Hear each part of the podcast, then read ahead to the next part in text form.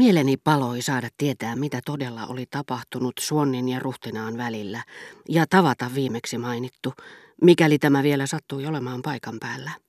Sanon suoraan, vastasi Herttua tarjolle puhuin tästä toiveestani, etten erikoisemmin välittäisi tavata häntä, koska hän kuulemma, niin kuin minulle äsken Madame de Saint-Verten päivällisillä sanottiin, haluaisi, että tutustuisin ennen hänen kuolemaansa hänen vaimonsa ja tyttärensä. Olen tietenkin äärettömän pahoillani kuultuani hänen sairastumisestaan, mutta toivon, ettei se sittenkään aivan niin vakavaa ole. Eikä se siksi toiseksi ole mikään syy, sillä se olisi vähän liian helppoa. Lahjattoman kirjailijan tarvitsisi vain sanoa, äänestäkää minut akatemiaan, vaimoni on kuolemaisillaan ja haluaisin tuottaa hänelle tämän viimeisen ilon. Kohta ei olisi enää salonkejakaan, jos olisi pakko tutustua kaikkiin kuoleviin. Ajurinikin voisi tulla selittämään, tyttäreni on viimeisillään, järjestäkää minulle kutsu Parman prinsessan luo.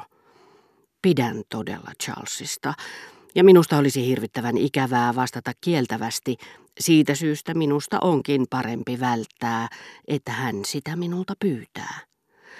Toivon sydämeni pohjasta, ettei hän ole kuolemaisillaan, kuten väittää, mutta jos niin tosiaankin pitäisi käydä, se ei olisi oikea hetki minun tutustua näihin kahteen naikkoseen, jotka 15 vuotta ovat olleet minun ja miellyttävimmän ystäväni välillä, kun taas hän itse jättäisi minut. Enkä voisi edes käyttää tilaisuutta hyväkseni tavatakseni häntä, koska hän kerran olisi kuollut. Mutta herra de Breauté oli sillä välin hautonut Eversti de Frobeuvin pontevaa oikaisua. Ystävä hyvä, en epäile versionne todenmukaisuutta, hän sanoi. Mutta omani on peräisin varmalta taholta, La Tour d'Auvernien ruhtinalta itseltään. En käsitä, kuinka teidän kaltaisenne tiedemies voi vielä puhua La Tour d'Auvernien ruhtinaasta, keskeytti Germantin herttua vaikka tiedätte, ettei hän missään tapauksessa voi se olla. Sen suvun jäsenistä ei ole elossa kuin yksi, nimittäin Orjanin eno, hertua de Bouillon. Onko hän Madame de Villeparisin veli, kysyin minä, muistaessani, että markiisitar oli omaa sukua Bouillon. On kuin onkin. Orjan, Madame de Lambressac tervehtii teitä. Silloin tällöin saattoi tosiaankin havaita tähdenlennon lailla välähtävän vienon hymyn, jonka Lambrossakin herttuatar osoitti tunnistamalleen henkilölle. Mutta sen sijaan, että olisi tiivistynyt todella myönteiseksi, mykäksi, mutta selväksi kieleksi, tämä hymy häipyi melkein heti ihanteelliseen hurmioon, joka ei enää erottanut joukosta ketään, kun taas pää taipui autuaaseen eleeseen, samanlaiseen kuin vähän lepsahtaneen kirkonmiehen siunaava nyökkäys ehtoolliskansalle. Madame de Lambressac oli kaikkea muuta kuin lepsahtanut, mutta tämän tapainen vanhahtava kohteliaisuus oli minulle vanhastaan tuttua. Combreessa ja Pariisissa kaikilla isoäitini ystävättärillä oli seuraelämässä esiintyessään tapana tervehtiä yhtä enkelimäisesti kuin jos olisivat tavanneet tuttavansa kirkossa – hostian kohottamisen hetkellä tai hautajaisissa ja lausahtaa hyvän päivänsä laupiaasti kuin päättäisivät sen rukoukseen. Monsieur de Germont tuli silloin lausuneeksi jotakin, mikä täydensi vertaukseni. Mutta tehän olette tavannut Bouillonin herttuan, hän sanoi. Hän tuli taannoin kirjastostani juuri kun te olitte menossa sinne. Pienikokoinen, valkotukkainen vanha herra. Siis sama, Combreen pikkuporvarina pitämäni mies, jonka yhdennäköisyys rouva de Villeparisin kanssa vasta nyt selkisi silmissäni. Lambrossakin herttuattaren ja isoäitini ystävättärien hiipuvat tervehdykset alkoivat samankaltaisuudessaan kiinnostaa minua. Osoittivathan ne, että näissä suppeissa ja suljetuissa piireissä Kuuluivat ne sitten pikkuporvaristoon tai ylhäisaateliin, vanhat tavat säilyvät niin kauan, että voimme arkeologin lailla niistä etsiä ja löytää, mitä oli kasvatus, ja sen valottama osa sielun maisemaa Arlin Kuurin varakreivin ja Loisa Pyguen aikana. Kiitos Bouillonin herttuan ja Combreen pikkuporvareitten täydellisen näköiskaltaisuuden, tajusin nyt paremmin.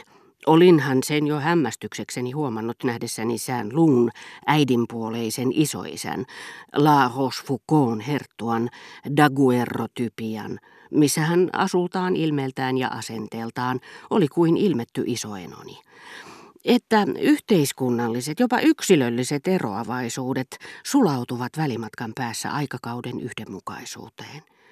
Totuus on, että vaatteiden samankaltaisuus ja myöskin kasvojen kajastama ajan henki ovat ihmisessä niin paljon näyttävämmin esillä kuin hänen säätynsä, joka on tärkeällä sijalla vain asianomaisen turhamaisuudessa ja muiden mielikuvituksessa, ettei ole tarpeen tutkia kaikkia Louvren taulukokoelmia, tullakseen siihen tulokseen, että Ludwig Filipin aikuinen ylimys muistuttaa enemmän Ludwig Filipin ajan porvaria kuin Ludwig 15 aikuista ylimystä.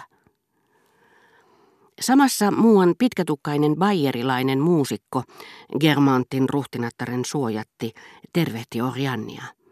Tämä vastasi nyökkäämällä – mutta Herttua julmistui nähdessään vaimonsa tervehtivän miestä, jota hän ei itse tuntenut, omalaatuisen näköistä tyyppiä, ja hänen käsittääkseen jollakin tavalla huonomaineista, niin että hän kääntyi vaimonsa puoleen ihmeissään ja hirmustuneena, aivan kuin olisi kysynyt, kuka tämä kuvatus oikein on. Herttuatar Parka oli jo tarpeeksi tukalassa asemassa, ja jos muusikko olisi vähänkin säälinyt tätä marttyyriä vaimon hahmossa, hän olisi poistunut mitä pikimmin.